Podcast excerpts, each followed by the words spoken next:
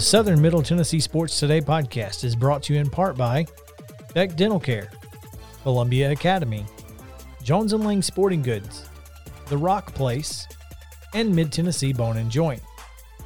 Mid Tennessee Bone and Joint treats your orthopedic injuries and existing conditions. Their trained physicians will get you back in the game faster. Contact them today at 931 381 2663 or visit mtbj.net.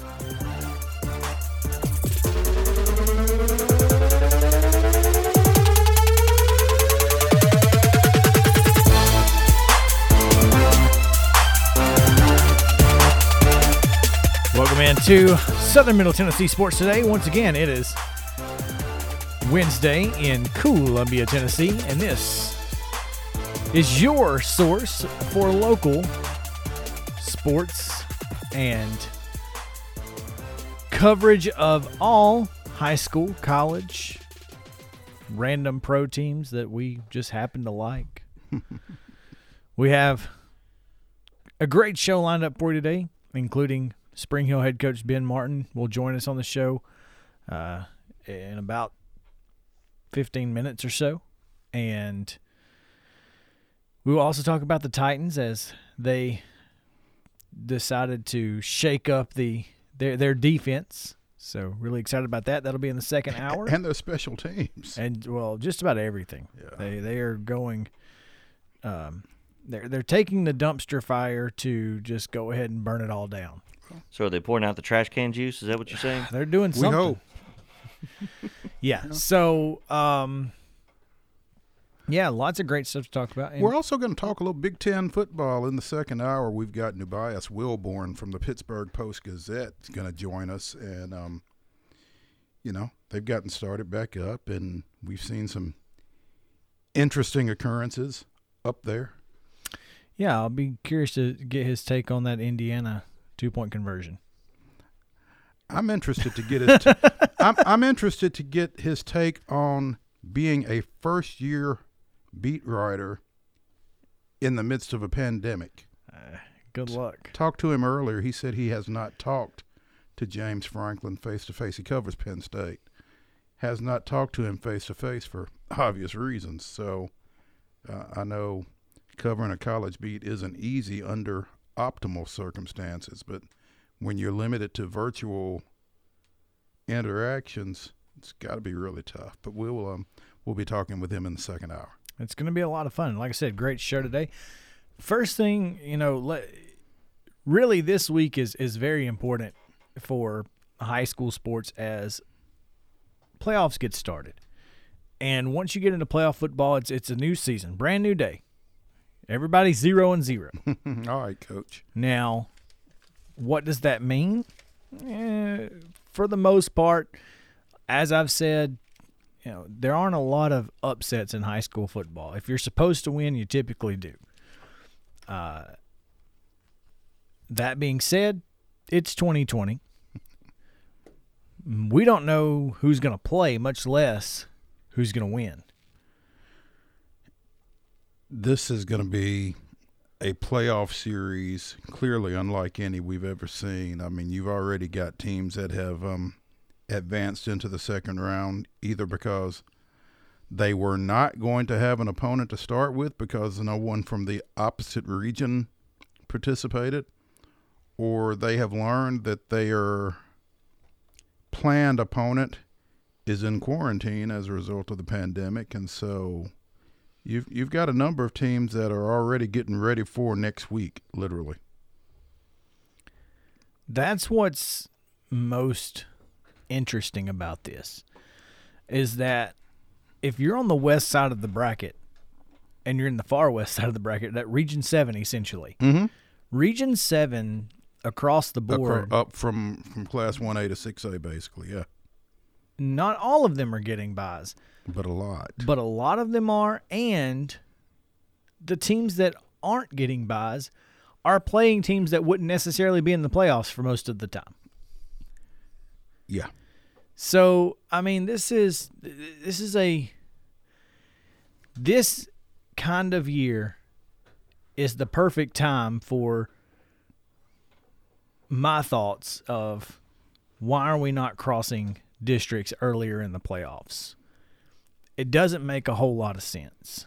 I understand, you know, I don't know when the T- TSSAA changed to four and went to this particular style of bracket, but this is actually done very similarly, I guess, to every other sport where they have districts and sectionals and regionals. Districts, regionals, and So, sectionals. Yeah. Uh, that's that's what you're seeing here is that even though you you know there two of the the two best teams in the west side of the bracket may be in the same region, hmm and that's a the, And they're going to meet in the the second, Second or round. third round.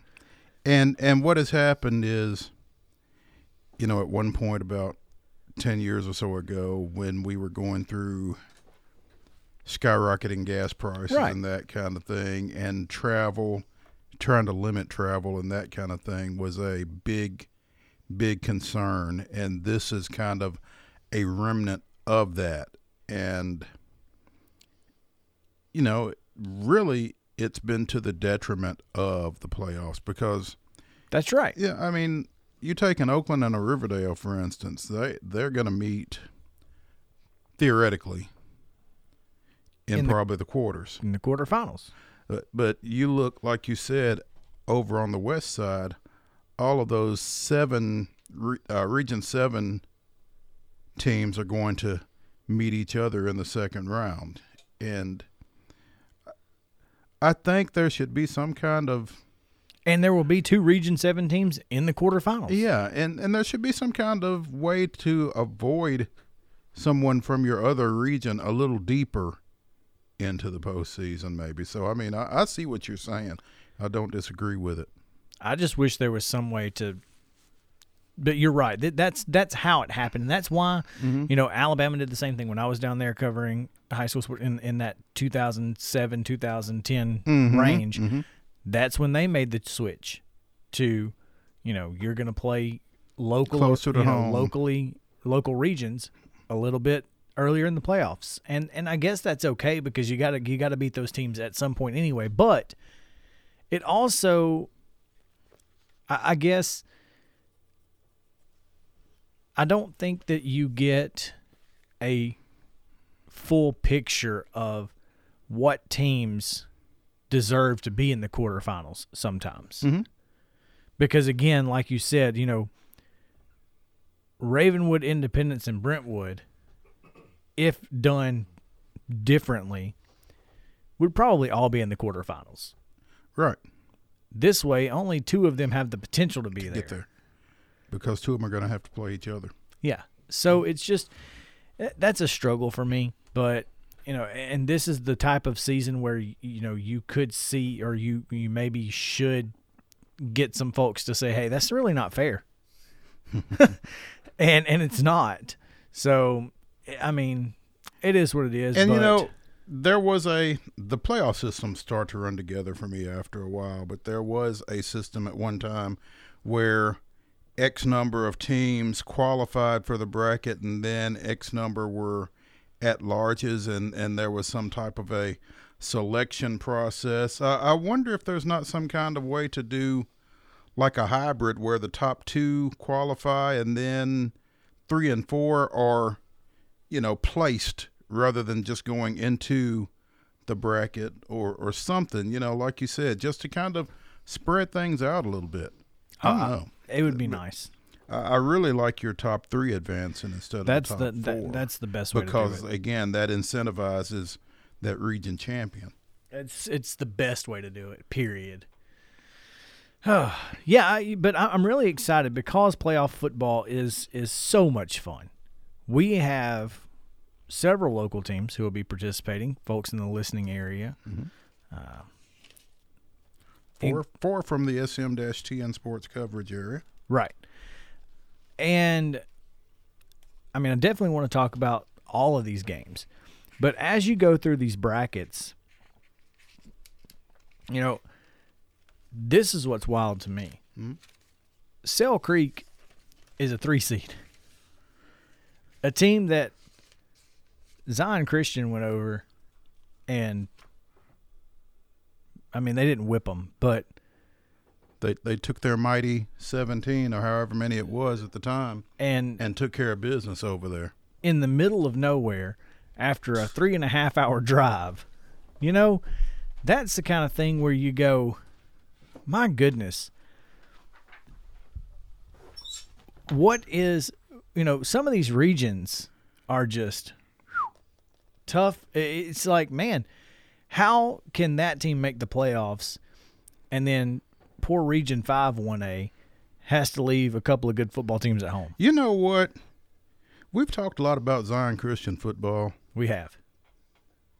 They're not in the playoffs, but we're going to talk about them some more because as I look at their schedule, and they were the only team in the county, I think, to play their schedule from the only start team to in finish. the only team in our in in our coverage area to play start to finish as scheduled. Mm-hmm. They played one, two, three, four, five, six playoff teams. Now, how many of those did they beat? At least one. One. Yeah, they beat one, but still, But that's but still, still. I mean, you know, they played Cornersville to within a field goal before a late safety. oh You man, know, um, that one hurts. Collinwood.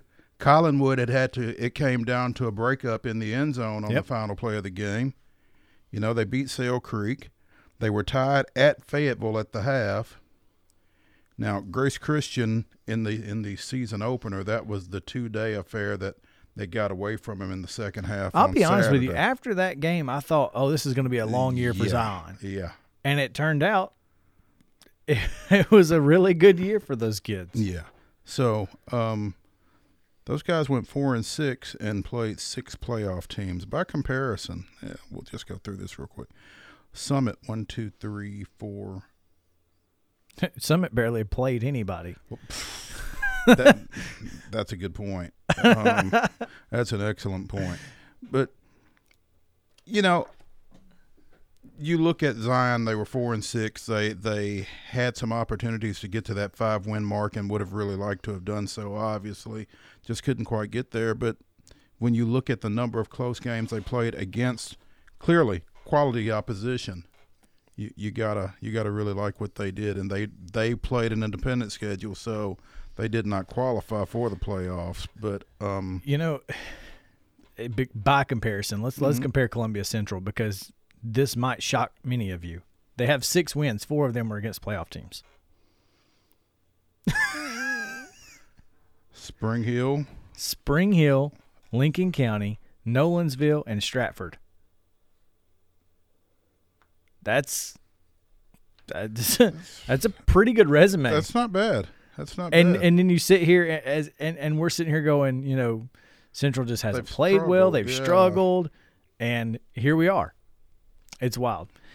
Anyway, we've got plenty of playoffs to talk about. We're I'm just I'm super pumped. Playoffs are around the corner, and I am ready. playoffs. Playoffs. Talking about playoffs, but yeah, we're going to talk about that and more.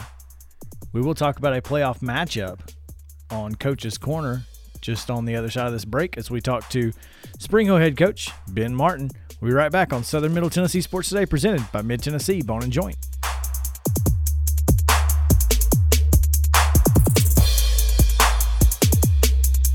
Hey, folks. While we take a quick break from the show, I want to tell you about our friends over at Custom Stone Handlers in downtown Columbia. Ned Rich and his team at Custom Stone Handlers believe in leadership. And outside of the military, our greatest leader building platform is sports.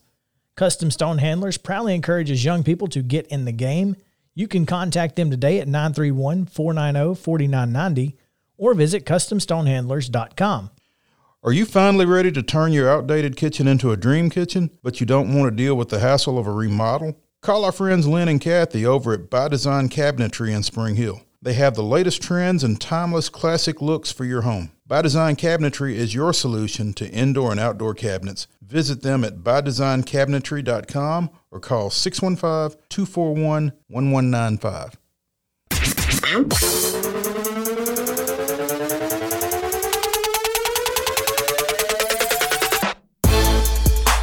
back into Southern Middle Tennessee Sports Today, presented by Mid Tennessee Bone and Joint. 25 minutes past the hour of 9 o'clock here in Columbia, Tennessee.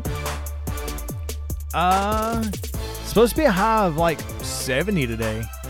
Really, really nice day by mid afternoon. It's beautiful outside of the Front Porch Radio studios here on West 7th in Columbia talking playoff high school football.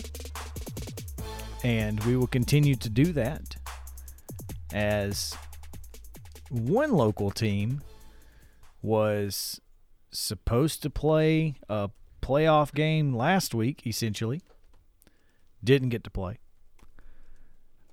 Looked like they weren't going to get to play their first round playoff game. And they were going to have three weeks off before getting to the second round. Now, on Friday evening, I, I think DeKalb County tweeted it out around three o'clock, three thirty that afternoon. Um, Coach Martin texted me just before I went on air uh, with Columbia Central on Friday night, and or uh, no, just before I came on air with you because we broke it on or we, we talked about it on your show, JP. Uh, that that game would be played in Smithville at DeKalb County.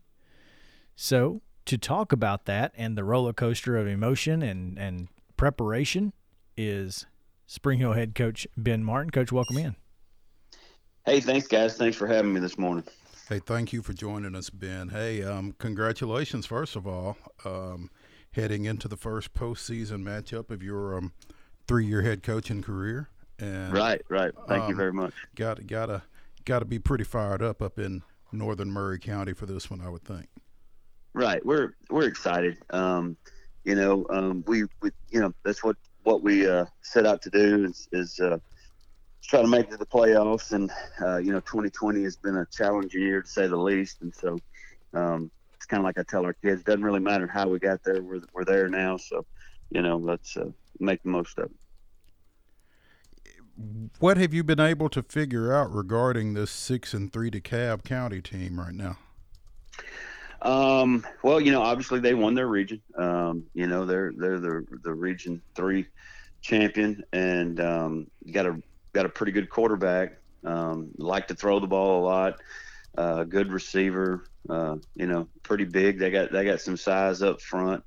Um, you know, very very well coached team. Uh, they like to air it out. So we've we've got our work cut out for us. But you know, hopefully we've uh, we got a game plan that uh, hopefully will uh, make us competitive and, and uh, give us the best chance to win. You know, you say they like to throw it, but um, how do you feel about your secondary play over the course of this season? Uh, well, about like this season, kind of up and down. you know, uh, sometimes we, you know, we look great, and then we have lapses of uh, of, of, you know one of those what were you thinking moments. But um, you know that's that's kind of with everybody. I you know i feel like we have gelled a little bit. It, it's been different parts and pieces and and and you know we still have have different parts and pieces. But the main core the the main four guys i'm going to rely on uh, I, I, think have, have come together and gelled and, and uh, you know we're communicating better. And I think we're kind of understanding the concepts of what we're trying to do with different coverages now. So um, you know, that, I guess the, the long way around to answer your question, I'm, I'm feeling pretty good about uh, about what we've got now and where where we from where we started from to where we are now. I, I feel pretty good about it. When we talked earlier this season, coach, or before the season, actually, uh, you talked about this secondary and how you had a couple of guys that you felt really good about uh, Dante right. Prowell and uh, uh, the linebacker. Uh, Sebastian McCartney. Sebastian, Sebastian McCartney. McCartney. We talked about yeah. him.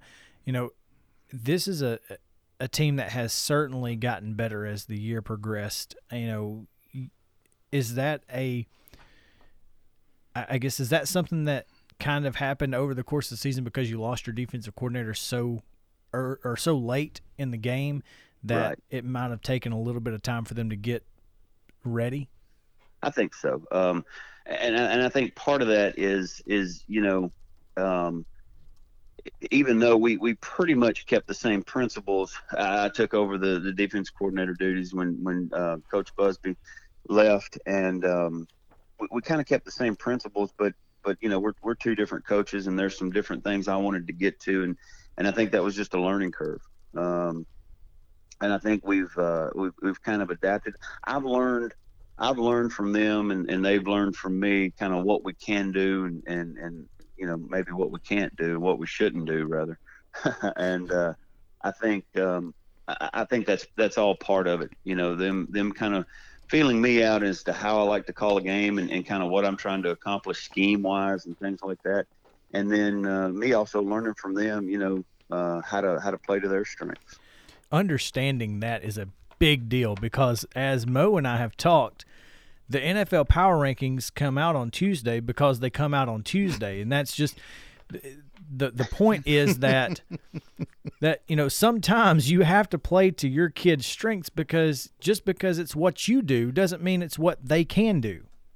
Right. Absolutely. Absolutely. and you know, well, eh, sometimes you know, and and and Coach Brown, Matt Brown, our offense coordinator, and I have lots of conversations about this um, you know, sometimes we we overcomplicate things. Uh, you know, sometimes as coaches, I think we, we feel like we have to prove how smart we are, and you know, just, you know, just because just because we can run something doesn't mean that we should. You know, that's right. And uh, and, and just and, because and you can teach something doesn't mean you can run it either. I mean, absolutely, absolutely. That's that's exactly right. So you know, there are things where sometimes I think it just becomes a competition of, of we have to we feel like we have to prove how smart we are and you know how much knowledge we have up there, and it it doesn't do any good because uh, none of us coaches can get out there and execute.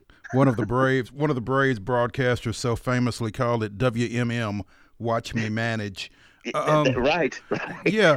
Um, ben, the fact that you guys, when you go to DeKalb County on Friday night, it will be your first time on the field in three weeks. How big a concern right. is that for you, having missed the um, the BGA game for weather considerations and the Lawrence County game for pandemic considerations to close the regular season. Right. That's that's a huge concern. Um, you know, it, there's a couple of schools of thought. You know, you can say, oh, well, well, we had time to we had time to rest and, and heal up, which is true. Um, but it's it's really hard to simulate. And, and and here's the thing, I I feel like maybe our best performance all year was a, a two overtime loss to Marshall County. Um, and and you want to keep that momentum going.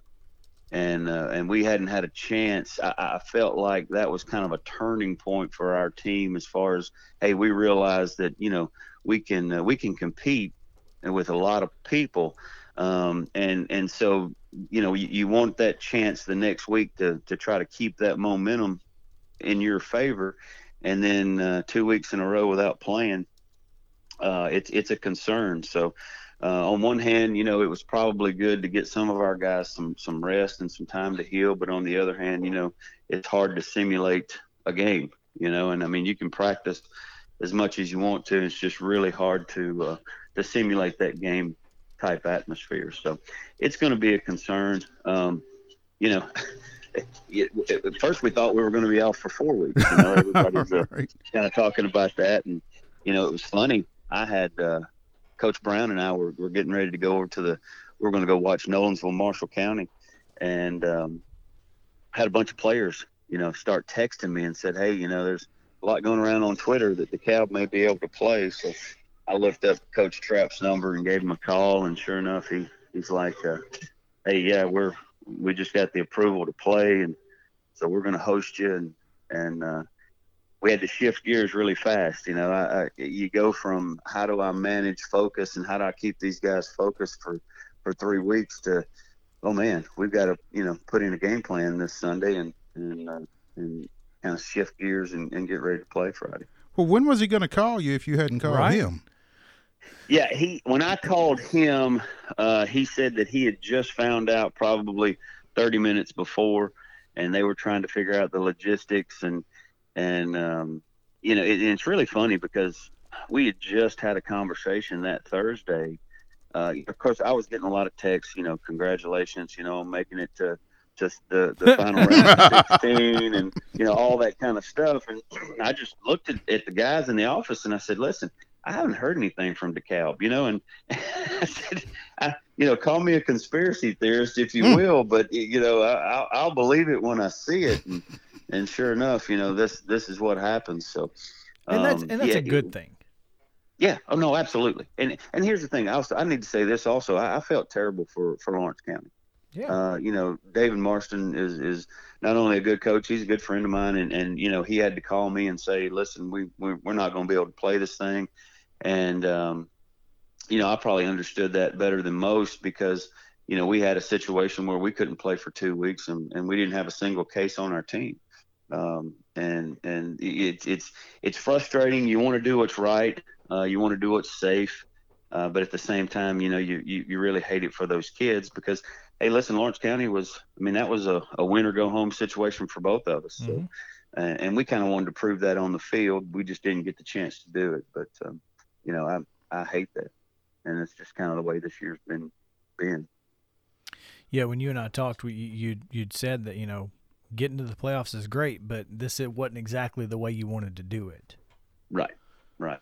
Um, and well, and, and we had that conversation with our kids, and you know, surprisingly enough, our kids were the same way. They they wanted to feel like the, you know, because they have to listen to all kinds of stuff, right? And I mean, they they read all these message boards and and, and things like that, which I try to encourage them not to.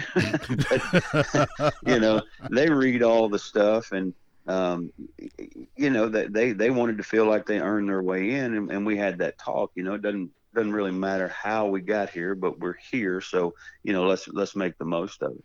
And Um, and once you couldn't prove, once you couldn't play your way in, the next best thing is to go out on Friday night and prove that you deserve to be there. Is that right? Absolutely, absolutely, and that's you know that's the approach we're taking. We know it's a tall task. We're going to play their their region champ, and um, you know I, I think they've got a, a guy their their quarterback um, Aldino I think is his last name. Uh, Mhm. You know they're they're hyping him for a, a Mr. Football candidate, and you know I'm, his numbers are certainly worthy, and and um, you know is, it's it's going to be a tall task. this is a quarterfinal playoff team from last year. This is a team that went to the Yes. quarterfinals. This is not a slouch. Now Correct. that Correct. being said, the last time that Spring Hill was in the playoffs, they were a four seed and they went and they did win. to win to Region Three's region champion and won. So, but then Correct. again, they had Dante Smith. right. Right. Dante Smith that, ain't that, walking that through is that that is correct. And and actually, you know, I was on the sidelines for for that game, and uh, and So we was had I. uh, we had some some cats, man. Uh, Javari Braden had a pretty good game too. Mhm. If I remember correctly. Um, it's a lot easier to coach with a Dante Smith that's part of your offense, isn't it?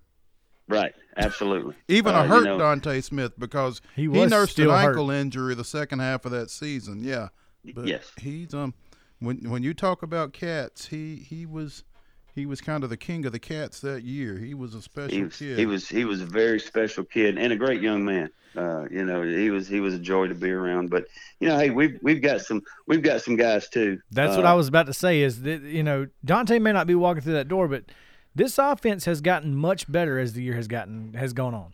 Right, and and I think it's you know it's a brand new offense, and I think our our offense was, and I, I think Coach Matt Brown's done an excellent job uh, with the offense and and and and trying to you know kind of like what we're talking about with the defense, you know, figuring out what what we can do and what fits us best, and and it's and, you know it took a little while. We didn't have a spring, we didn't have any seven on sevens, and and I think you know we took uh, the first two or three weeks of of the season to try to figure out what we would have normally figured out in spring and and maybe early scrimmages and things like that. But um, I think they've they've the, the players themselves have, have kind of figured it out. Um, they figure out you know what we're trying to achieve and and um, you know we've kind of been moving some people around and and and I think uh, I think it's going to be exciting to watch Friday night. I think we've got a, a pretty good game plan in and, and hopefully we can go out and execute and and, uh, and and and have a good game. Well, we will be. Well, I won't be there. Mo will be in Smithville, I will be in Smithville. and yeah. uh, I, I, Very I'm good. I'm I'm glad that that we'll that we'll have a chance to uh, to cover that fully on sm-tnsports.com. This is Spring Hill head coach Ben Martin. Coach, thanks so much for taking some time this morning to uh, to to join us. Absolutely. Thank you guys for having me, and we appreciate all you do. Absolutely. Now, Coach's Corner is brought to you each and every week by From the Heart, a beautiful little cafe. The- Reads and Eats. The Reads and Eats, which if you Don't know what that means? It means they have a little bookstore inside their cafe, so you can buy a book and some banana pudding. And trust me, the banana pudding is worth it. You can buy a book and and have a have a great burger as well. I mean, they've got a um they've got a fantastic menu over there, and it's kind of um kind of tucked away over in Chapel Hill, not College Grove, and um 4384 Nashville Highway. there we go. to be specific. If you basically if you're coming from Columbia, when you hit the the crossroad there in Chapel Hill, turn right, not left. and uh, that wasn't a shot. I'm just telling you how to get get there. Turn right, that and it's from on your right. experience? That Yeah, it from is from experience. Yeah. Uh, turn Yeah. right, and it's right. I mean, you're right there on it. You- once you once you turn, you're you're right there on it, and they've got delicious burgers and banana pudding and everything else that you can think of. That's from the heart. Reads and eats. 4384 Nashville Highway. They open 10 to 6 today. And on Saturday, they will have their chili cook off. I believe that starts at 1 o'clock. And for $5, you can taste all the chili you want. You can also buy other concessions there. They're going to have some hamburgers, hot dogs, etc. Uh, for sale. But the $5 for the, the chili tasting ticket will go to the Micah McLennan family and to Micah's recovery. Yeah. So um, run through there and tell Renee that the guys from Southern Middle Tennessee Sports Today sent you. please do. When we come back, we're going to talk TSSAA playoffs, continue that and more on Southern Middle Tennessee Sports Today, presented by Mid Tennessee Bone and Joint.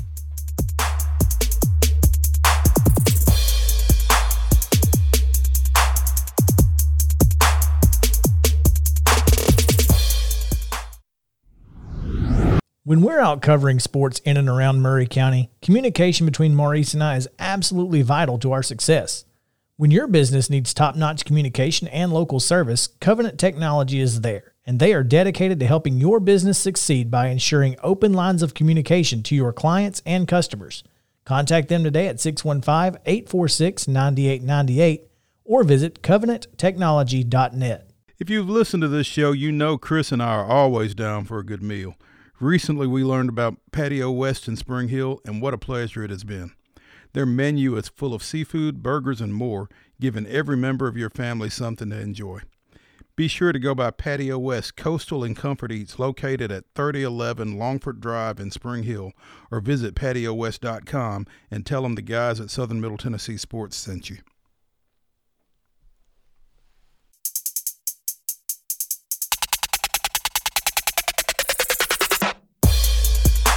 Welcome back into Southern Middle Tennessee Sports Today, presented by Mid Tennessee Bone and Joint.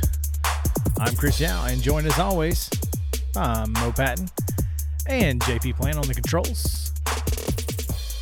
15 minutes to the top of the 10 o'clock hour here.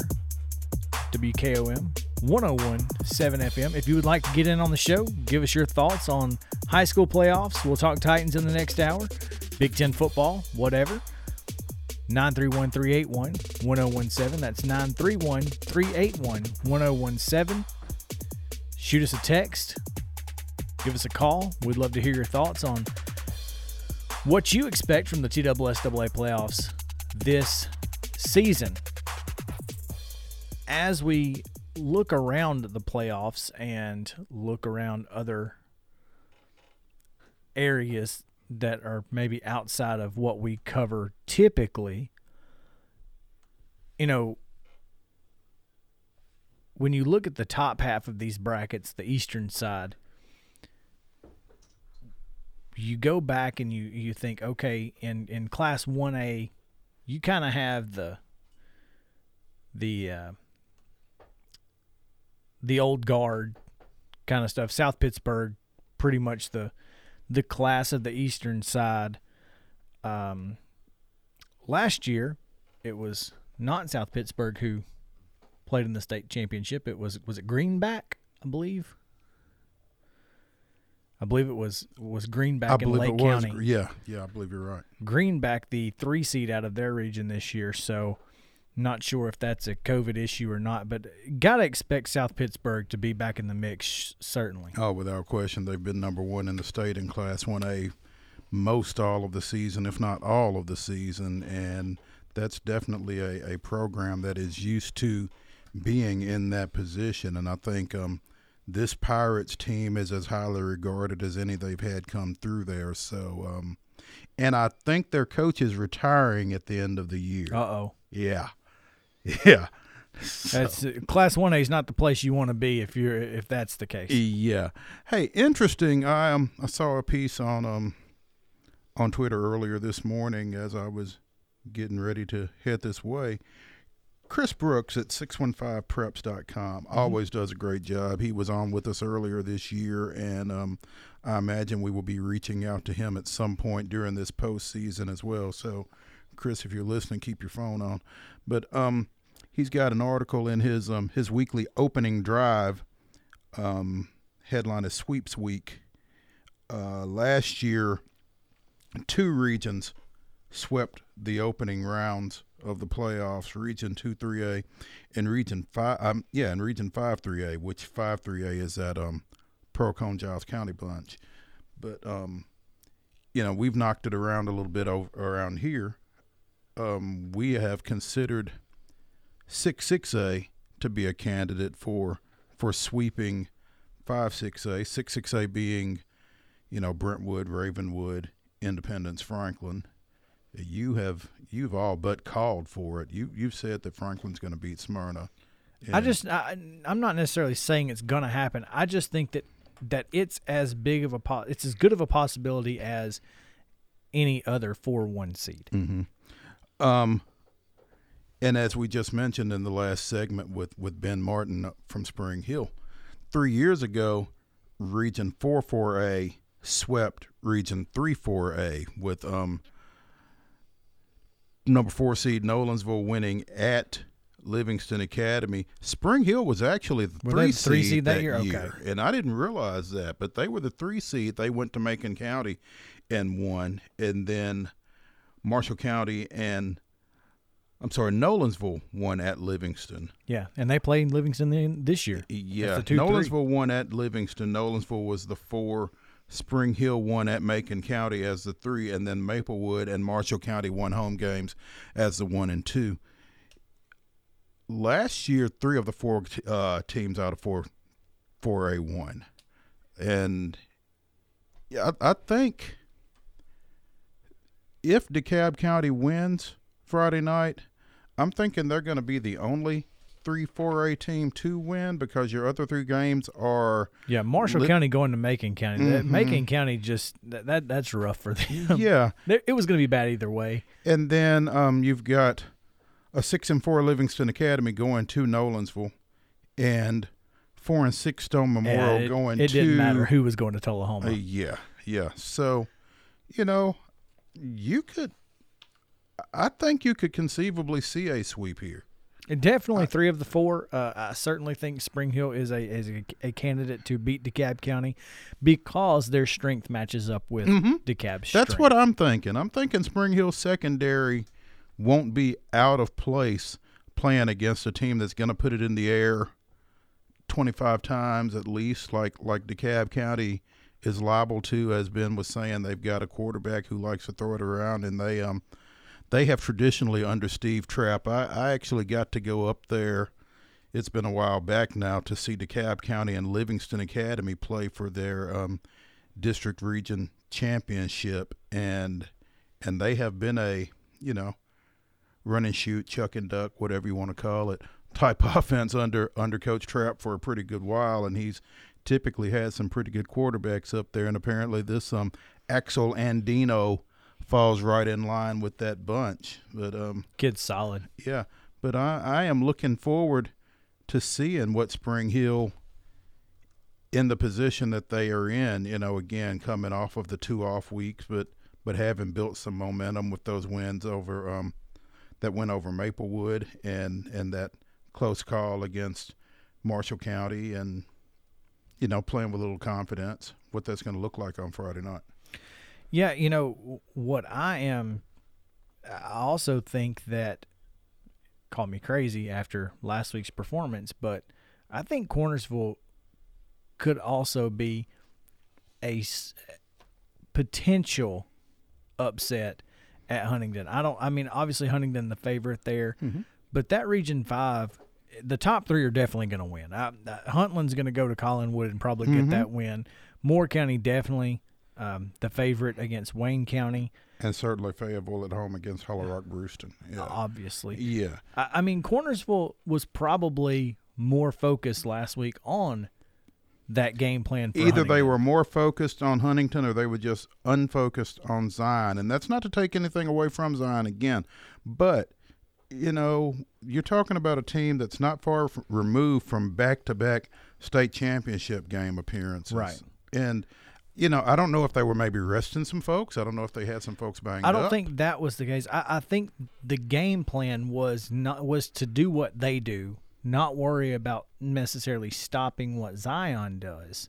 And at halftime, they made some adjustments and were able to do that. Mm-hmm. But it was this is a let's do what we do, get right game And get ready. for them, while the coaches were probably putting in game planning for Huntingdon because let's be honest, Huntingdon probably takes two weeks of planning Yeah. if you're uh, if you're a team playing them in the playoffs. And there are some teams that actually take right games More seriously, and, and get right. As opposed to one we saw this past weekend. yeah, yeah. God, keep talking about that one. It's just going to keep breaking my heart. Oh, we're going to talk about it some more. I mean, DeKalb County is is the one that I think I think you're right. I think Axel Aldino is the guy. Um, but again, I think we have several areas that could go could get those three wins. I don't I don't see any reason why, you know, you won't see several. Uh, definitely six six A, five five A. I don't know. Um, we'll see. Five five A is definitely up in the air. that's as up in the air as that gets, I think. Um, Fairview, Harpeth against Giles County. I don't think Stratford's going to be beating Stewart County, but so Stewart County, Harpeth over at Giles. Now that's at the Brickyard, That is at the Brickyard. so that's They're tough, pretty tough to beat at the Brickyard. tough place to play. Uh, I don't know. I don't know how good Harpeth is, um, but I, I expect that's probably a uh, one-two, one-two matchup. There is probably what, what we'll see in the second round, and that Pearl-Cohn Fairview game will be a lot of fun. Yeah. and I mean just just going through the the five A bracket. This is a year, by the way, that uh, Summit would have to travel in the In the um, quarters. in the quarters, or well, depending on who they play. If they play a region team in the quarters, they would be at home. But in the semifinals, they will have to travel. Whoever comes out of that top side of the bracket, whether it be Gallatin, Beech, Summit, whomever, um, if they do end up playing a Beech in the quarterfinals, whether it be Summit or Columbia, they would have to go to to Beech, um, or even Hillsboro. I think Hillsboro has a chance to win. That's outside. I mean, Summit's probably going to win that one, but I expect that uh, Gallatin, Hillsboro, and Beech are the favorites in in that Region Five, Region Six, and 5 A. Now we said that last year, and darn near had a sweep from Darn- five five A. Mm-hmm. So who knows? I mean, again, it's 2020. It's it, it's a it's a wild year, but I do think it's interesting. Um, you know, eh, this is a a unique year throughout the playoffs because you've got Smyrna as the one seed in 6A, Cane Ridge is the four seed. who to thunk it? You know, Region 7's already playing for a semifinal berth. Somebody from Region 7's going to go. That sort of thing. It's just, you know, it, it's hard to to get excited about about this this this bottom half of the bracket because of that. But you also know that it's anybody's game. Well, and the thing about it is, even as hard as it is to get excited about the bottom half of that 6A bracket because so many of those games are already set and that kind of thing, once we decided to play high school football in Tennessee in the midst of a pandemic, then you had to know that some of this was was gonna be what you were going to get. So, would we rather have football under these conditions Yes. or not have football? And, that's what we talked about before the year. It's much better to have football. Um, and I think the kids in Shelby County would agree, as many of them decided to play So many of them decided they were going to play football anyway. no yeah. matter what. Yeah. so there's that. Um, looking at the uh, right before the top of the hour here, looking at the tssaasports.com, they have a printable program for for these these playoffs. Hmm. As you look at the Columbia Gallatin, um, well, I will call them rosters because that's what they're supposed to be. Not a number to be found on either of these teams. Oh, so what you're saying is they're not rosters, They're they're lists. lists. Yes, uh, Yeah, very um, annoying to say the least. Mm. But what is hilarious is when you look at these schedules. I'm going to read you off what sa- what it says Gallatin's schedule was: at Lebanon, at Station Camp, at Green Hill, Hillsboro, Mount Juliet, Collierville, Hillwood, Wilson Central, Hunters Lane, Henry County, Hendersonville, Beech, Glencliff, Columbia. That's like 15 games, but it's because four of them were COVID wins and they And they played somebody replaced else. them. it's wild. I, I was listening. I'm going, wait a minute. That's, That's more than 10. way farther than 10. Yeah. so, anyway, crazy year. On the other side of the break, we're going to talk Titans. Uh, we'll talk about a gold glove winner and uh, get to that and more. talked to somebody last night about Gold Glove winners, and I'm like, why are you covering boxing? then I'm like, oh, never mind. Wait, I know what My you mean now. Yeah. And um, we'll also have Nubyjas Wilborn in the second hour uh, from the Pittsburgh Post Gazette. This is Southern Middle Tennessee Sports Today, presented by Mid Tennessee Bone and Joint. We'll be right back.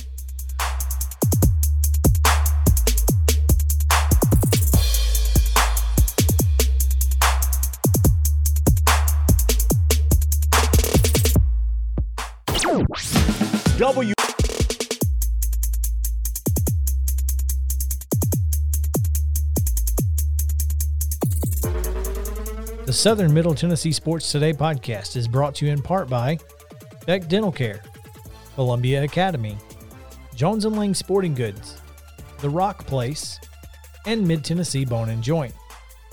Mid Tennessee Bone and Joint treats your orthopedic injuries and existing conditions. Their trained physicians will get you back in the game faster. Contact them today at 931 381 2663 or visit mtbj.net.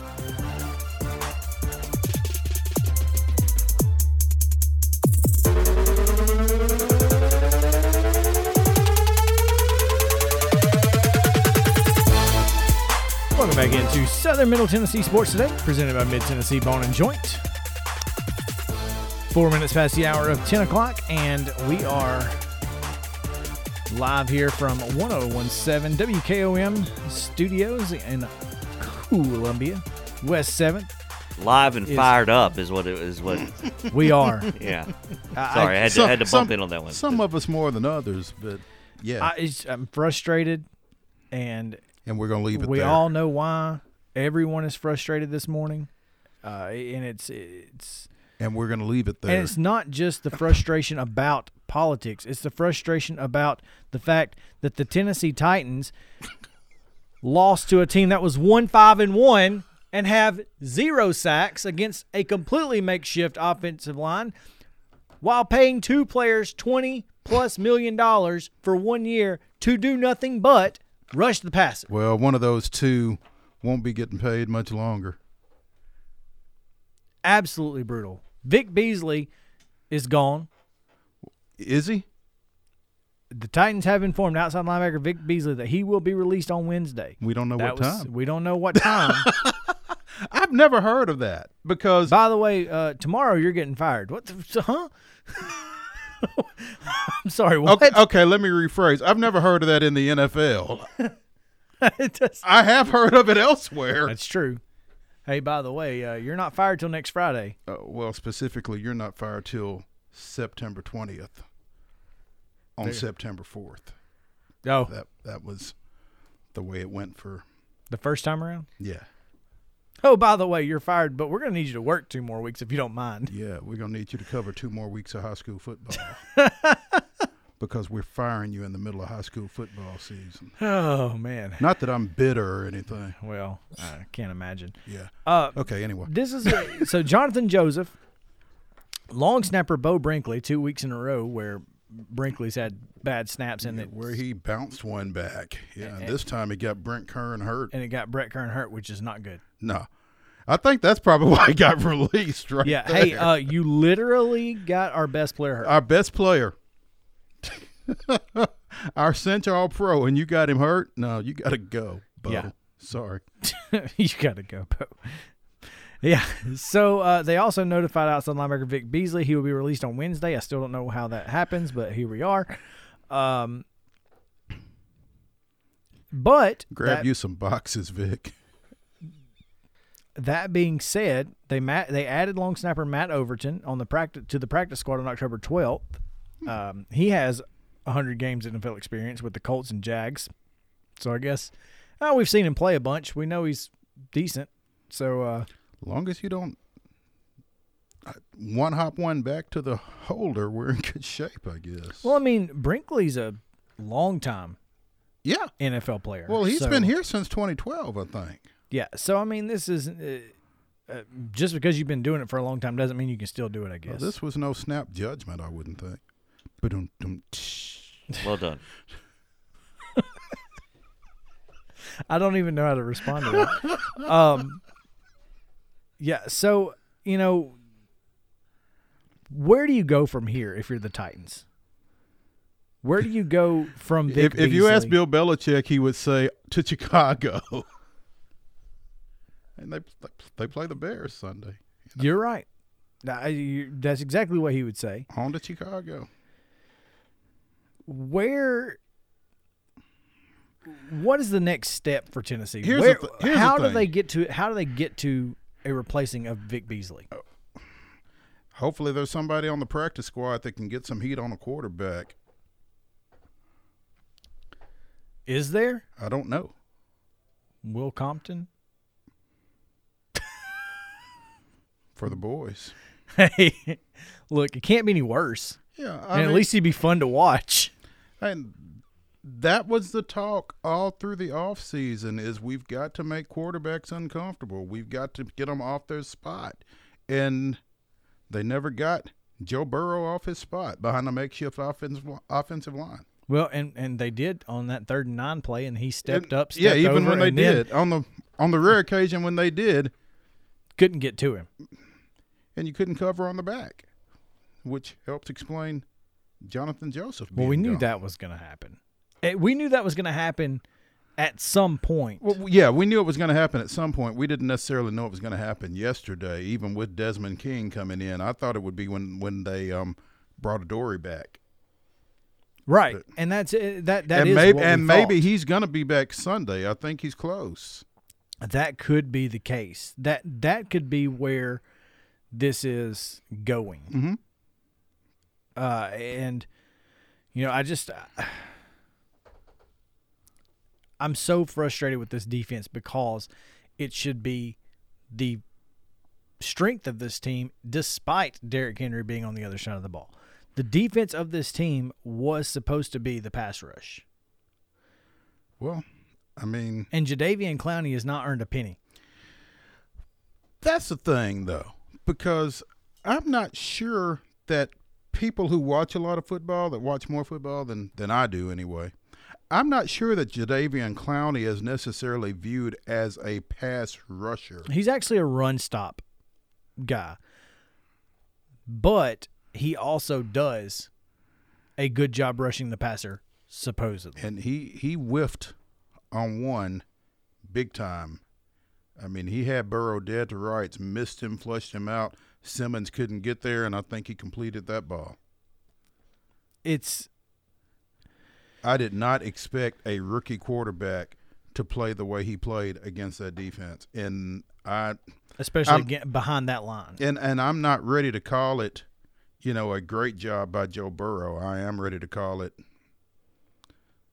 a not so good job by that defense. Let's let's ask this question: Mhm. How much of an impact does it have that the Titans don't have a defensive coordinator? That Mike Vra- oh. Vrabel is trying to oh, be that. Mike Vrabel says it doesn't make an impact at all. Well, clearly that's not the case. Yeah, exactly. But is it? Is that not the case? Because I mean, no matter what you're scheming up against an offensive line like that, you ought to be able to play base defense and get some pressure on the quarterback with uh, with the Jimmys and Joes you've got. Against that offensive line. with your defensive front seven against their offensive five that they had Mhm. without Joe Mixon too. I don't. I- mean, you ought to be able to just get pressure and, and drop seven every time. Yeah. One would think. That's what. I, so uh, maybe it doesn't have an impact. I don't know. I don't know. But um This is a frustrating football team I'm because we we're sitting here two weeks ago going, man, this is the best Titans team we've seen in years, yeah. and now we're And you know, kudos to the Steelers for one thing, because I, they were better than I had had realized. I thought that their, you know, six and zero record coming in here was a function of who they had played. I think the Titans were clearly the best team that they had played to that point at that time, and winds up being a three point ball game when all is said and done. But they dominated it early on. I don't know what that was that the Titans did this past weekend, and I'm interested to see what happens this weekend against the Bears. I think I think offensively they're going to bounce back. I just think that was a one-off offensively. I don't think you're going to see Ryan Tannehill make some of the throws that he made this past weekend again. Um, I think, I mean, Derrick Henry went for over 100. It's the first time he's gone for 100 plus in a loss. Yeah. So I mean, offensively, even for all that they did not do, they still weren't necessarily bad. But the defense was horrendous. still had a chance to win the game. You Yeah. make a stop there. You know, you have a chance to win the game. The Titans have traded for Chargers defensive back Desmond King. They get a six. Uh, they give up a six round pick for the 5'10", 201 former All Pro, uh, 2018 All Pro, and um, two that 213 tackles, four picks, two forced fumbles, four fumble recoveries, seven and a half sacks in 53 games. Now he's only started 23 but he was an all pro two years ago. So is this a guy that we can I think so, and and I think from from the behind the scenes talk, it seems like he may benefit from a change of scenery. It seems like he had kind of worn out his welcome in San Diego, which is unfortunate because who wants to leave San Diego? well now he's in LA, so Whatever. now would you say. want I mean that makes a difference because Yeah. uh, I can leave LA. I can leave LA. You're right. Yeah. San Diego, not so much. My bad. Showing yeah, my age. exactly. Don't worry. Memphis State. oh, stop. Oh. Anyway, I like the way this guy ducks in and ducks out. can we? Can I just throw this out there because I do I do want to. You you used a term Mhm. that I have a tiny problem with, and All it's right. change of scenery. and it's not because of necessarily the term.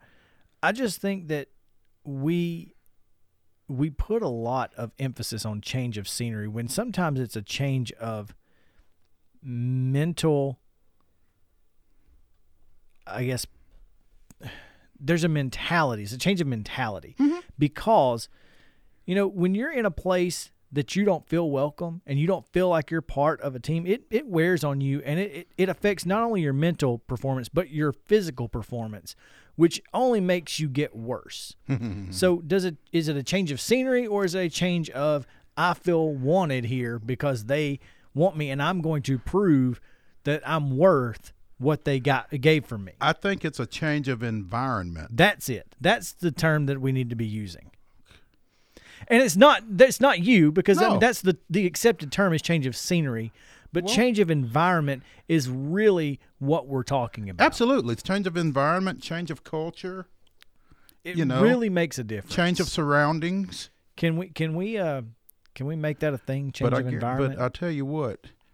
Which one's easier to spell? Which one fits in a headline quicker and ah, easier? Scenery every time. There you go.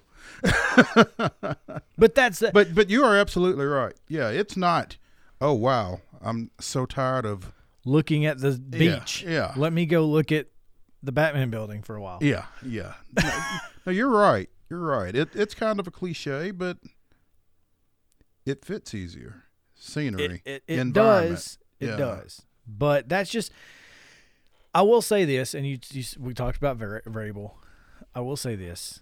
He's um he's he's a put it all on me kind of guy. He's a put it on him. Mm-hmm. I, you know he doesn't make excuses. Jon Robinson has gone out and given him some extra players. How how he puts them to use. And I think they're still going to be scouring the waiver wire I, I just to you're see if they can find anybody else that fits their environment. So. I, i'm I, I think that's that's where we're at but at the fact point. the fact that they are a work in progress at this point is a little disturbing. Because I mean, there are those and we were probably among them that thought that they were as good a number 2 in the AFC behind Kansas City as as anybody. Uh, I don't know that that's the case at this point. Just to play another cliche, devil's advocate, hmm um, a work in progress team that is five and two and tied for first place in the division. should not be tied for first place. And that's Should not be 5 and 2 That's what's frustrating. you are what you are. and they were What your record says you are. they were who we thought they were. yeah. And that's you're right.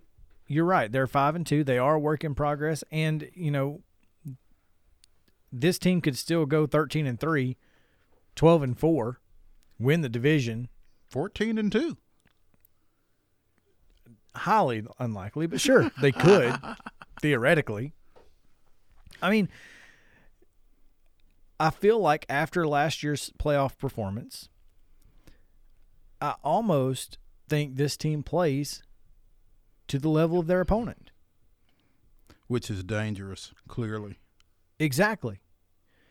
Because even against Pittsburgh, we thought Pittsburgh was probably not very good. They mm-hmm. were 6 and 0, but a, a, a deceptive 6 and 0. I think that's what you're seeing is a team that doesn't play to their standard. They play to their opponent's standard, and that's not something that Mike Vrabel is going to be acceptable. He's not going to find that acceptable at all. Yeah, you got to go out and step on somebody's neck.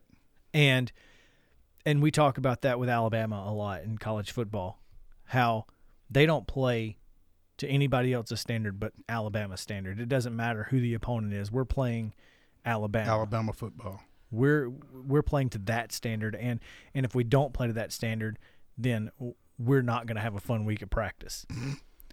and in professional football, it's a little different because you're dealing with grown men who are getting paid to do this. But you still got a getting boss. paid quite well. But you still got a boss, and you still got to. You still have to be that boss. You have to be that supervisor. You have to be the guy who says, if you don't do your job, we will fire you. And Jon Robinson has proven that's the case. Now, Three this, times over the last 36 hours. Will this light the fire? Will this be the spark that sets off this defense? I think Jadeveon Clowney's going to be feeling it. Hmm. He's got to be feeling a little heat, right? Well, you have to. I mean, especially when you see specifically Vic Beasley packing up his locker today. That's right. Before we get to a break, one quick thing. Max Fried is now only 15 gold gloves away from tying the franchise record of Atlanta's 16 by pitcher Greg Maddux. Max Fried, National League gold glove winner from the pitcher position. Congrats to Max and all he did this year. I think I think that may be a uh, a con a consolation prize Maybe so. uh, for not being a finalist for the Cy Young when he absolutely probably should have been. Well, Um, and, and if there was somebody on the Braves that deserved a gold glove, I would not necessarily have thought it would be him. Yeah, Dansby got robbed, but hey, who am I? Uh, that I wasn't know? even who I was talking about. I know, Yeah. I know. All right, when we come back, we've got uh, Nubyjas Wilborn. Nubyjas of the Pittsburgh Post Gazette. Going to talk a little B1G football. B1G, I like it. Yep. We'll be right back on Southern Middle Tennessee Sports Today, presented by Mid Tennessee Bone and Joint.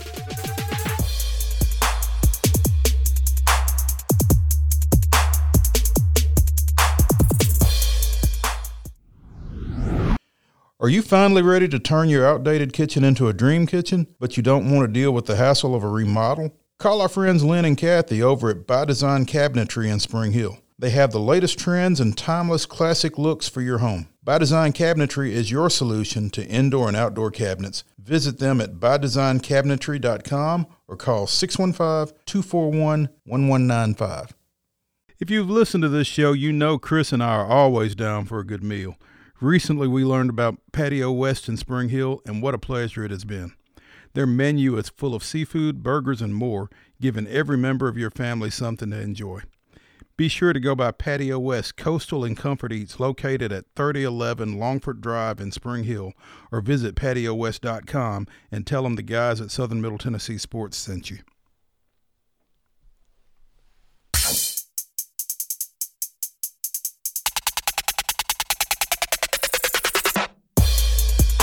Welcome back into Southern Middle Tennessee Sports Today, presented by Mid Tennessee Bone and Joint. This is your source for local high school, college, pro sports in and around Maury County. We have so many pro sports here. There is one that we like to talk about. It is the Atlanta Braves, and you can hear them next season on WKRM, our sister station, 103.7. And that's all that really you really need to know. I'm excited. I I am too. It's going to be fun. Pumped to uh to be able to hear the the Braves on the airwaves here in Columbia. We've got a guy on the other, other on the line who knows a little bit about Atlanta Braves baseball as well. He um, is currently with the Pittsburgh Post Gazette, but prior to that, he was doing some work in the Atlanta area covering the Braves. And um, Nubyjas Wilborn with the Post Gazette, now covering Penn State football, is with us. Nubyjas, good morning. Hey man, how you doing, brother? Man, first of all, respect to you, respect to your audience, man. Good morning. Hey, um, appreciate you joining us here. Um, been a been a hectic time for you, I would think. Just getting started with um the Big Ten now, and they're heading into week three of competition. I guess. What are you um, what are you seeing in the early going up there? Man, it's weird. I mean, you gotta understand, as you boys down south, I mean, the SEC pretty much they were going from the gate. So I don't think there was ever really a question whether the SEC, ACC, and uh, the uh, Big Twelve were going to play ball. But uh, you know, Big Ten they they took their time. Um, I think, to be honest, I think Kevin Warren made the right call to be cautious, to be patient. Uh, a certain gentleman uh, who sits in a certain office, this pretty high office, who may not be there maybe in the next couple of days, who knows, um, decided to get himself involved in it, and all of a sudden you get these parents, and I've never seen such outright defiance of a conference commissioner in my entire life of being a sports fan and now what 10 12 years of covering sports. I've never seen the athletic director and the president of the university outright defy a ruling from a conference president as such happened with Penn State. No, excuse me, not with Penn State, with Nebraska's president outright. Penn State's athletic director, uh, Sandy Barbour, couldn't even acknowledge if there even was a vote. You know, all these conference presidents voted against it, but they were too cowardly to actually stand up and say what they did. Rather, they blame it on Kevin Warren, and which may or may not have been just because he was the easy black guy to make the target. But nonetheless, they're playing ball. And you know, it's it's, it's weird because again, yeah, I remember all the all the Big Ten schools. You know, it's, it's cold up here, brother. So you know they didn't get their spring ball would have started late, really right when that third week in March when everything happened. And you go from being ready to play spring balls, not getting any spring ball, not getting any of those padded practices.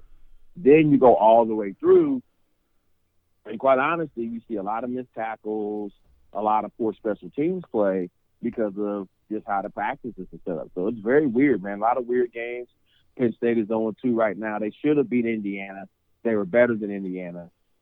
They played Ohio State for the second game of the year, and, you know, they got beat. They got beat thoroughly because Ohio State is basically a Midwestern version of Clemson or Alabama. I mean, there's basically three teams in college football right now, as you guys know, that are playing a different game from everybody.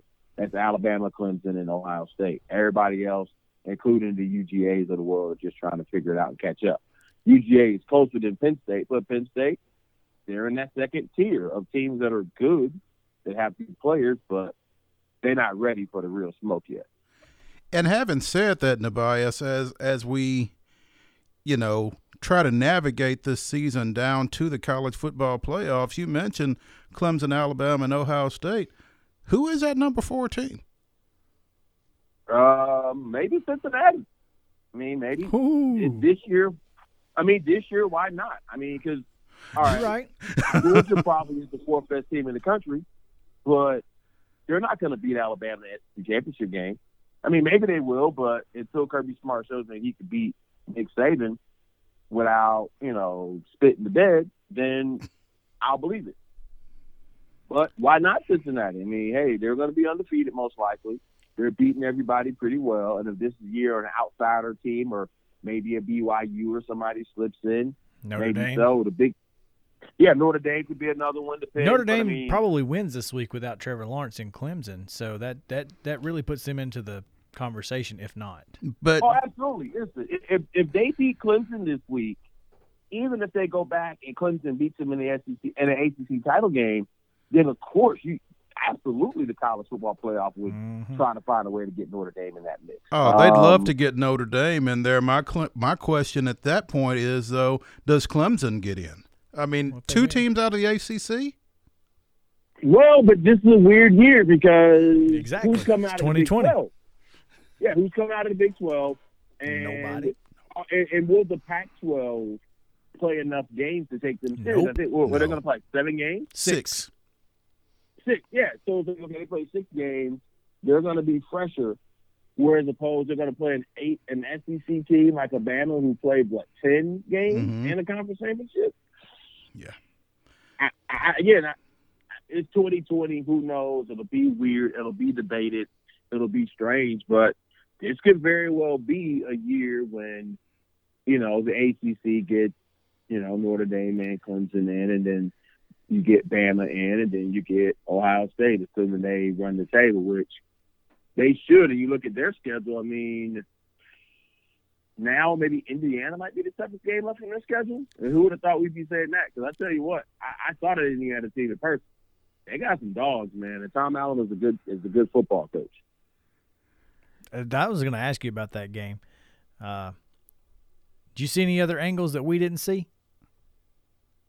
Well, I mean, I, he, he wasn't in, man. He didn't get in. But you know what, though? But you know what, though? It shouldn't have came down to that.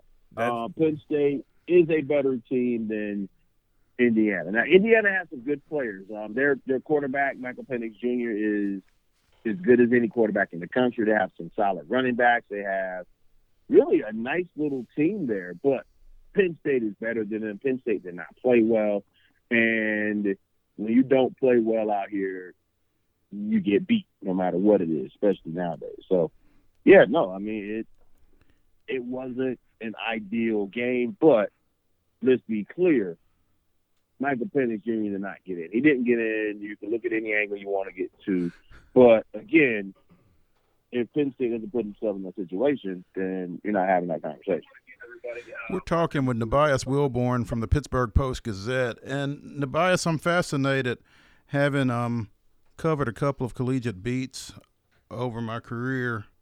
The idea of being this deep into your first year of the Penn State assignment, and you have not met James Franklin face to face. What kind of challenges does that present for you in trying to cover this beat, this program? Oh man, it's very bizarre because I started. I was covering. I started year covering the Pittsburgh Pirates for the Post Gazette. Um, we decided to make a transition. Um, basically, the week of the pandemic, I did a couple games now. I think the last sporting event I covered prior to the Indiana game was a Pirates spring training game in Dunedin against the Blue Jays, or maybe it was Clearwater against the Phillies, or somewhere like that. Mhm. Um, come back and we switch over and you end up being in a situation where you start the beat and everything is virtual. You haven't met the coach. I haven't met any of the players. It, it's weird because you know how it is. You cover a beat. You're around every day. You you get to at least form relationships with people.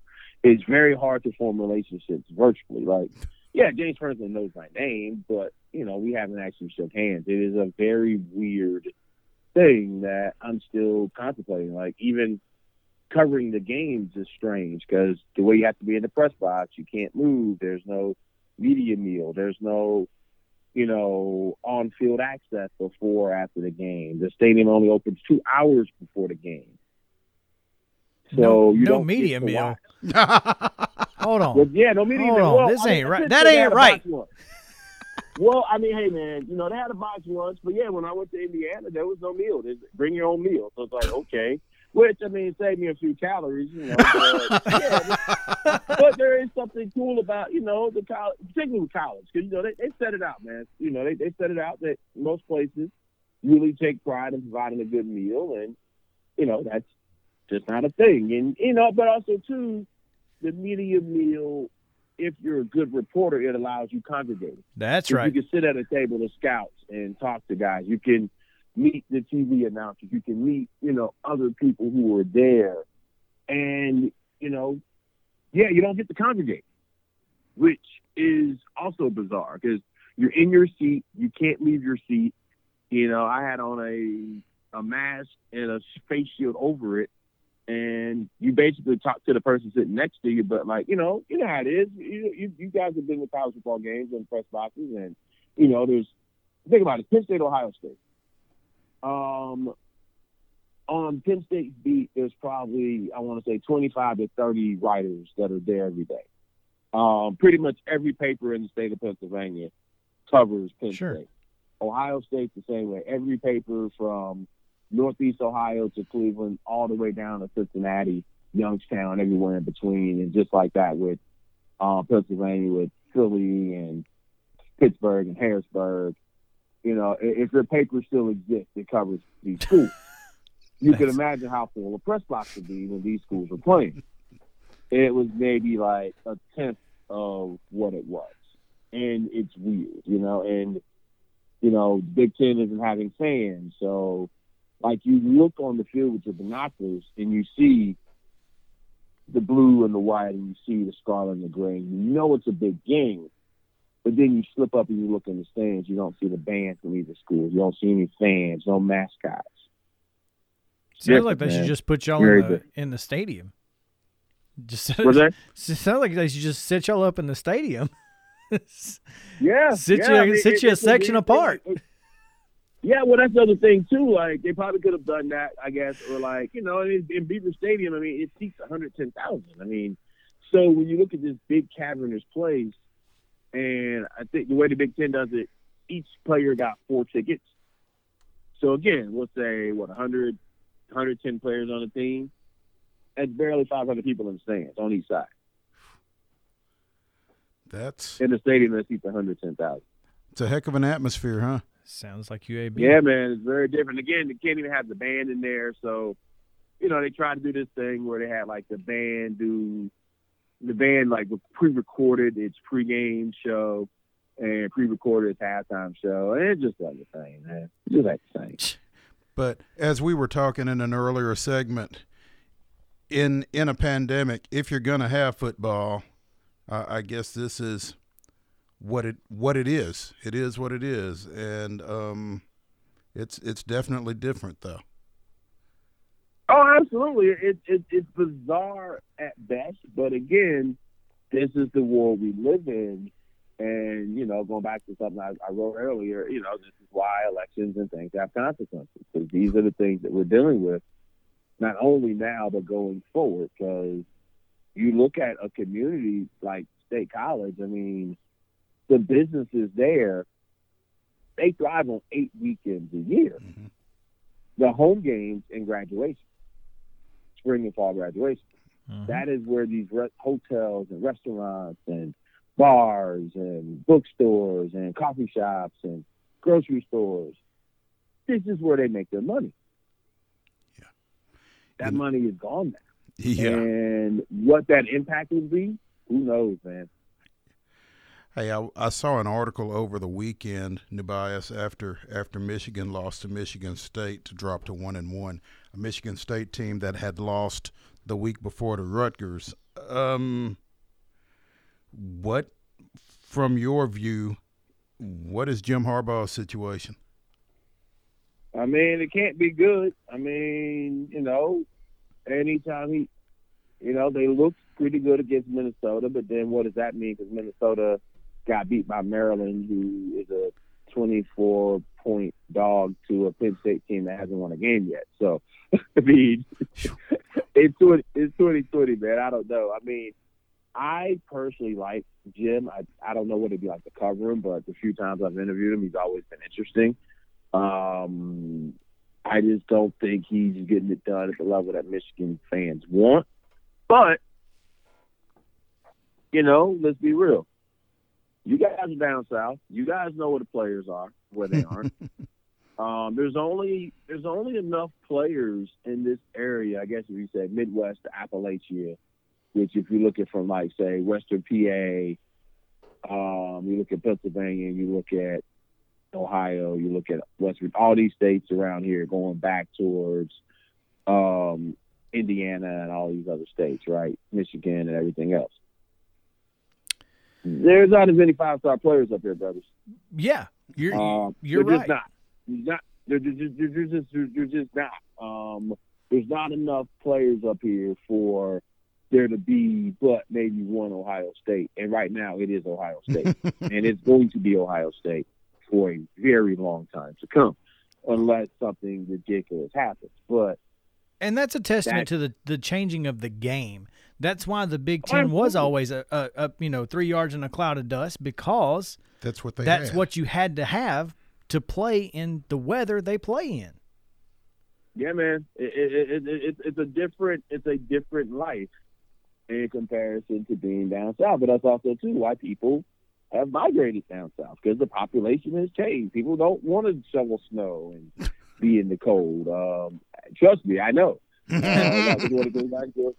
That's one of the things. I, look, that's one thing I enjoyed about covering baseball is because hey, I got to go to spring training for four or five weeks and be in Florida in the middle of winter. So hey, that's not a bad deal. right. right. Hey, I'm just saying, like it's, it's a different life, and it's really hard. You know, that, that's why like baseball struggles up here because it's it's hard to play as often as you need to play. Now there's indoor facilities and stuff like that, but it's not the same, and that's a, and that's a legitimate issue that this area has when it comes to having good college football. Now, but it's also a testament to what Penn State has done because Franklin Sure. has gotten a lot out of that program, but fans there are mad because they want to be champions. And Michigan, you know, losing the game to Michigan State, a not great Michigan State game, which is good for Mel Tucker. Mm-hmm. You know, gives him some breathing room. That brother, whew, that brother's got a task ahead of him, fixing all that mess up in East Lansing. But yeah, I wouldn't be surprised if um, Harbaugh doesn't make. Now I don't know his contract structure offhand, and I don't know if that would be a factor, especially since, quite honestly, you know, every school is losing a ton of money, Yeah, you're and right. that could be an issue. That that might that might keep him there again. I, I don't Hard know. to buy somebody out when you ain't got contract- any money to give him. Right. Well, that's what I'm saying. I mean, and typically a school like Michigan buying out a coach wouldn't be a deterrent, but you know, 2020, we're in a pandemic, and and seriously, I mean, they're going to lose. The athletic department is going to lose 80 to 90 million dollars. If you know how much they make off those home games, they're not. They don't have pay. It- It's gonna it, it's gonna be tough, but we are looking forward to continuing to pay attention to how Big Ten football navigates the remainder of the year, and we'll be reading about Penn State from Nubyjas Wilborn. One last question, Nubyjas. No relation to Michael, right? Yeah, well, actually, it's funny. So Michael Wilbon and I were actually distantly related. It's a funny, funny story. I'm, I'm a South guy, but it's a funny story how we found out. Um, family in a small town in Alabama, and basically they the families broke apart because Gotcha. of name, last name spelling. Yeah, that that happens a lot in Alabama. I would know.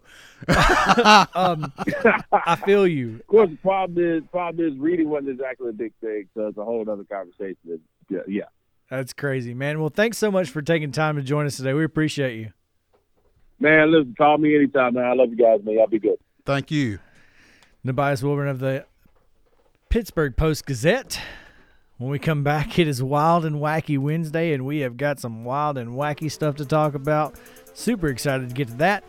We'll be right back on Southern Middle Tennessee Sports Today, presented by Mid Tennessee Bone and Joint.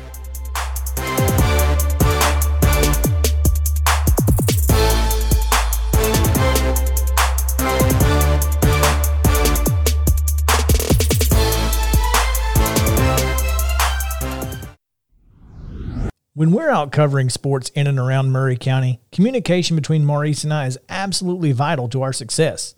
When your business needs top notch communication and local service, Covenant Technology is there, and they are dedicated to helping your business succeed by ensuring open lines of communication to your clients and customers. Contact them today at 615 846 9898 or visit covenanttechnology.net. Hey, folks, while we take a quick break from the show, I want to tell you about our friends over at Custom Stone Handlers in downtown Columbia. Ned Rich and his team at Custom Stone Handlers believe in leadership.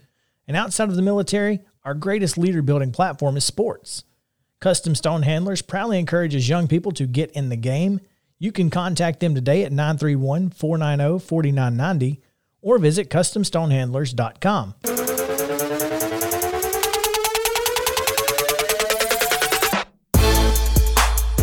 Welcome back into Southern Middle Tennessee Sports Today, presented by Mid Tennessee Bone and Joint.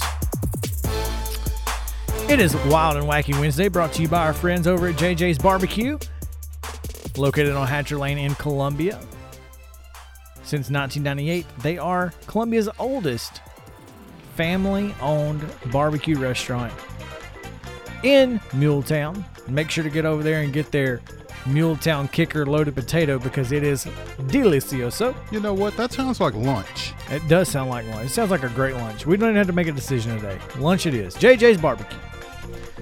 Sponsor of Come holla at us. yeah. Come hang out with us. And uh yeah, we'd love to have lunch with you and talk about some crazy news across the country. Uh, across the world actually. Because the first first thing I want to ask you guys is if if something other than currency could be used as currency, what do you have that would make you like rich? Like what is what is something that you have a lot of that you really that that isn't really valuable? T-shirts. Calories. Fat cells. I mean, so I have, and I, I I don't guess they're not valuable. I don't think to a lot of people, but I have like a lot of signed memorabilia from like independent country music artists or very not not a lot of not a lot of uh, big time folks. Put it that way. Set lists and stuff from folks like Riley Green and you know that kind of thing. Who? Exactly. Um. So yeah, that's uh that's kind of my thing. But in Indonesia, there is a school accepting tuition payments in coconuts. Hey, A hospitality college in Indonesia is offering students hard hit by the economic slowdown the chance to pay their tuition in coconuts and other natural materials because it's a hospitality college. They can use those things if you go out and pick it. They can use those things in classes to like harvest coconut oil or whatever. So that's pretty cool. The barter system's still alive and The well. The barter huh? system, and I, I, I'm a big fan of that as a uh, you know libertarian. You guys know, not a big fan of the central bank stuff. Um. So here's a question: If you could get paid to do something that you don't normal or, or, or that you do all day long, but you don't get paid to do, what would you like to get paid to do? Sleep. That's what Sarah said. Is sleep. If you could get paid to sleep. It's a family show. Be a food taster. So eat. Eat. Eat, sleep. Eat, sleep. And I guess the only one left is. it's a family show. I'm just saying it's the only one of the three left. May, or or yeah, an honorable mention. Um, be a, a media observer. Observer. Observer. Observer of the media. Observer Not of member the of the media, but Obser- obs- observer of the media or watch television.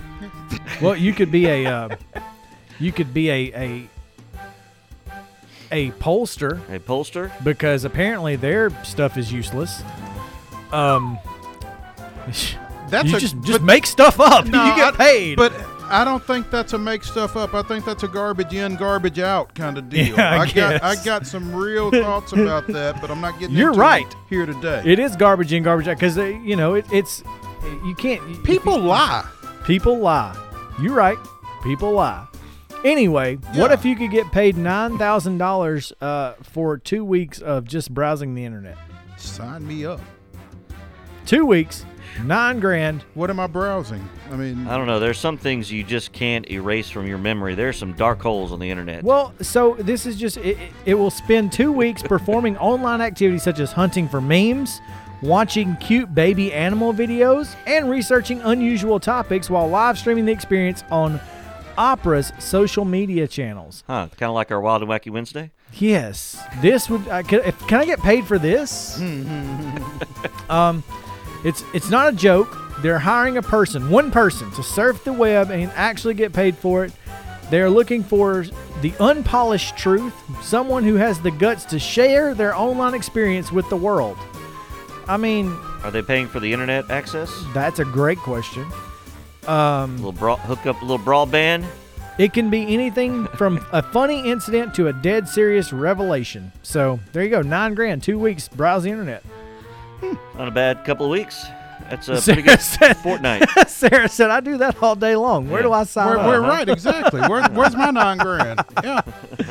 Oh, and finally, um, this is a this is a, a kind of a s- it's not a sad story because it turns out okay, but two kayakers escaped uninjured when they briefly ended up in the mouth of a humpback whale that surfaced beneath them. Oh, goodness. Julie McSorley and Liz Cottrill said they were kayaking and whale watching Monday off the coast of Avila Beach, where the whale surfaced from underneath their boat. A video recorded by a witness, because of course, when you see that, you got to take your video out. Sure. Don't call anybody. Take out your phone and video, not call 911. Show the women and the kayak in the whale's mouth before they all disappeared under the surface of the water. I saw the big pool of fish, the big bait ball come up out of the water. McSorley told KMPH TV, I saw the whale come up and I thought, oh no, it's too close. All of a sudden, I lifted up and I was in the water.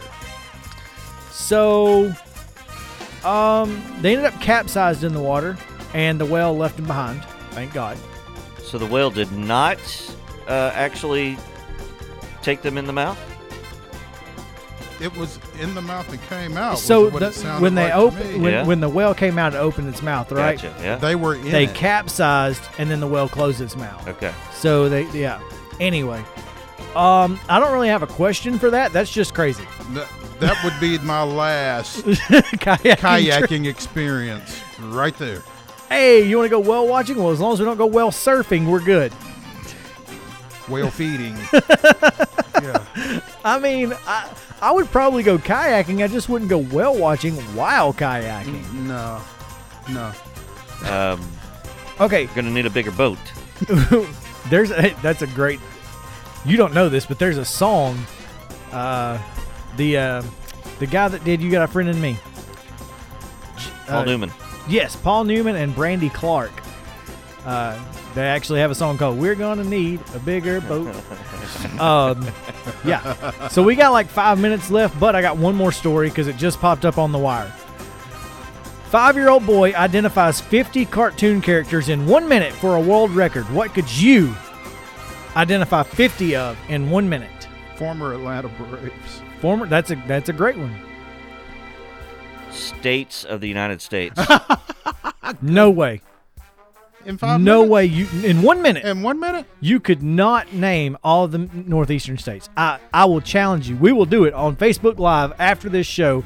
I want to see you do it. 50 states in one minute? 50 states, one minute, but you got to identify them. So he's looking at a picture. Oh, absolutely. Identify them. Oh, I can no do that. chance. We're Yeah. printing it. Okay, No, somebody I, I think he can. I'm a ge- nope. Geography's my jam, man. All right, we're gonna we're, Facebook Live, Twitter, poll how of the day. it, how are we going to pop up the the state, the images? Oh no, we're we're gonna print it out. Okay. Whatever we got to do. All right. Anyway, I, I would say country music artists probably, but that's Uh, just going back to this though, New Hampshire, Vermont. Yeah. Oh, yeah. Vermont. I got that's Yeah. easy. uh-huh. It's the ones on the right hand side of the Northeast that I get messed up with. Rhode Island, Connecticut, Massachusetts, Maine. Absolutely. New York, New Jersey, All right. Pennsylvania. Here we go. Which direction you want to go? I, And I can do square? it without the image. Yeah, between Wyoming. No, the, the image is the is the the, the kicker though. Oh, that's easy. Oh, See, I think that's the harder part is identifying which one's which. Oh, no. Anyway, Wild and Wacky Wednesday, we're about to find out.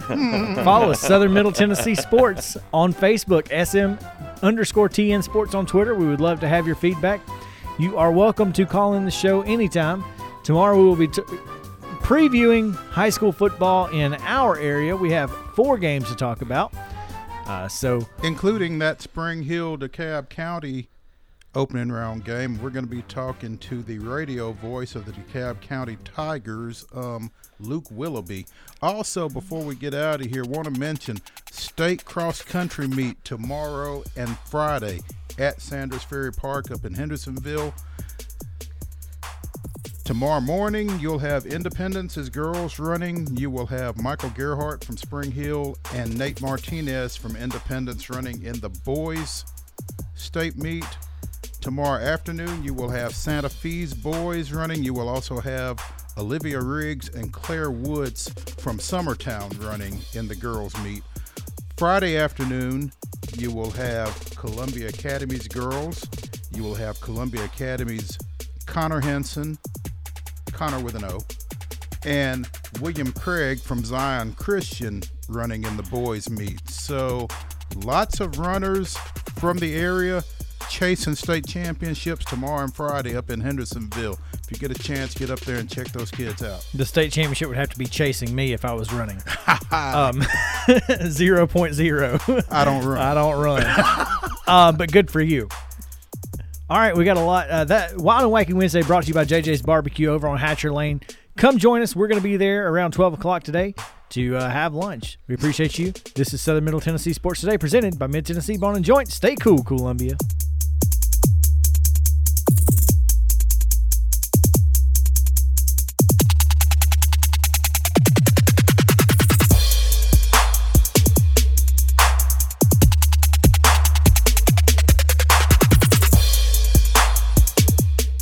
I'm Maurice Patton, joined by Chris Yao. We are Southern Middle Tennessee Sports Today, and we are coming to you live weekdays from 9 to 11 a.m. with the most in depth coverage of local high school sports and more. High school sports is what we do, but it's not all we do. That's right. If you want to hear our takes on the Titans, college football, local college sports, and anything else involving pop culture on Top 5 Tuesday or Wild and Wacky Wednesday, this is your spot. Again, it's Southern Middle Tennessee Sports Today from 9 to 11 weekdays on 101.7 FM WKOM.